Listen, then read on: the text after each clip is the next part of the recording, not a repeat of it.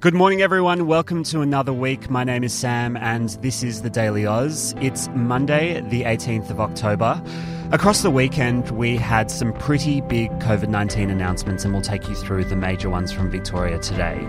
In Victoria yesterday, there were 1,838 cases of COVID. New South Wales recorded 301, and the ACT recorded 33.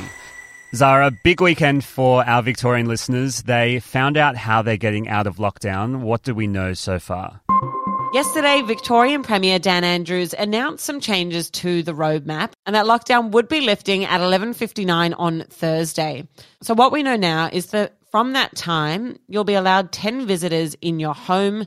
Outside gatherings will be limited to 15 people. There'll be a staggered return of years 3 to 11. There'll be no travel limit or curfew within metropolitan Melbourne. Victoria is predicted to pass both the 70% double dose and 90% first dose vaccination rate this week, which is fantastic news for our Victorian listeners. In New South Wales yesterday, there was a major policy announcement in the mental health space. $130 million was pledged for funding to provide more appointments for psychology and psychiatry services throughout the state. The funding is set to address the rise in eating disorders and self harm presentations, while also launching a suicide prevention training program that's set to be the state's largest ever program.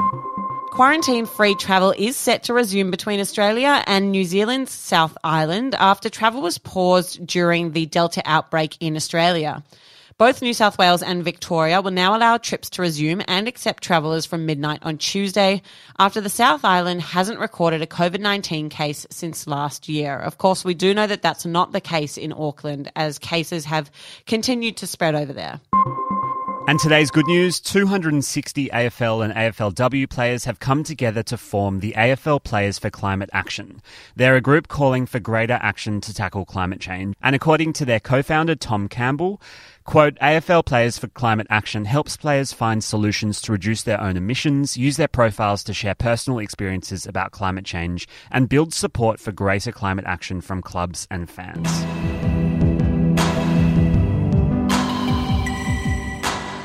So, on Saturday morning here in Australia, there was news of a terrorist attack in the UK. The killing of British politician Sir David Amess has been declared now a terrorist incident by UK police. It's a case that is developing quite quickly, and we thought we'd get you ahead of a major story out of the UK. So Amess was stabbed several times in Essex, east of London, on Friday in the UK time. He was meeting constituents in a church at a regular surgery. A 25 year old man has been arrested on suspicion of murder, and the investigation is being led by counter-terrorism police. Zara, what's a surgery in this context? Yeah, this was a word I hadn't heard before, so it's quite unique to UK politics. And MPs hold what's called a surgery, which is basically a roving office. It's an opportunity for constituents to meet up with the MPs one on one and for the MPs to hear about what issues constituents might be having and vice versa. However, this is now the second murder in five years of a British MP, and it is expected that the security protocols around these surgeries will be closely examined, with some MPs already calling for the practice to be abandoned. So this follows the 2016 murder of British Labour politician Jo Cox, who was murdered at a similar constituency surgery. In the hours after the stabbing over the weekend, we've already seen the order of an immediate review of security arrangements for MPs, not just in their constituency surgeries, but all hours of the day. Here's what the UK Home Secretary Priti Patel had to say about the incident just yesterday. Less than 24 hours David was in his own constituency doing a local advice surgery, which is something that all MPs do, week in, week out. And of course, David, as I knew him and as we all knew him, was just a passionate advocate and a champion for Southend, this wonderful, wonderful town.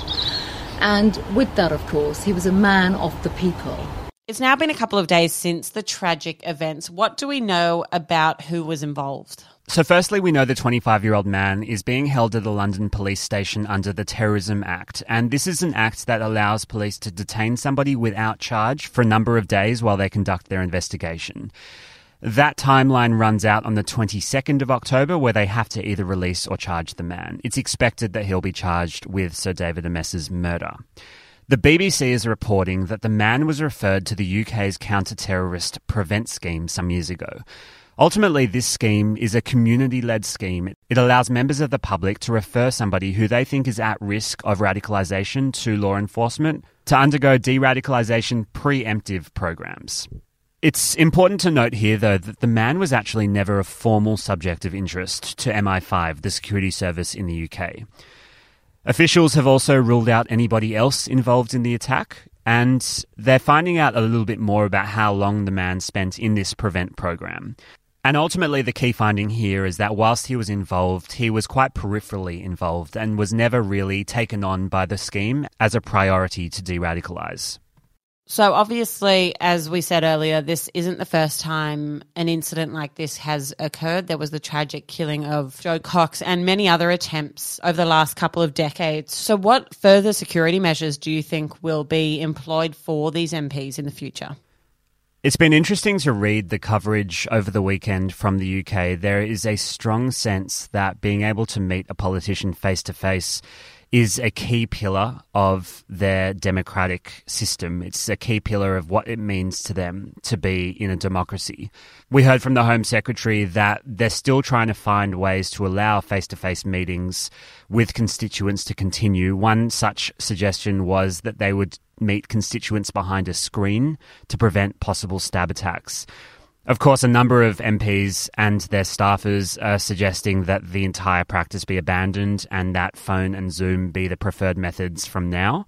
But we have to remember that while this is the second murder in the last 10 years or so, there's been many, many incidents. A number of MPs in the UK, particularly those of colour, women, and those who are outspoken on key issues, have 24 hour security and have security that is of a higher level than a number of their colleagues. It's now looking likely that this security will be across the board. With now the clock ticking for UK police to lay charges on the man, we will certainly hear more about this story in the coming days. It's going to be interesting to see if the security measures being proposed will be passed and whether this will change the way that UK citizens interact with their elected officials. Here at home, there's plenty of news going on this week. We have the beginning of former New South Wales Premier Gladys Berejiklian's public ICAC inquiry. That's going to be a big story for us to cover this week. And we'll be following that story closely. Have a fantastic start to the week.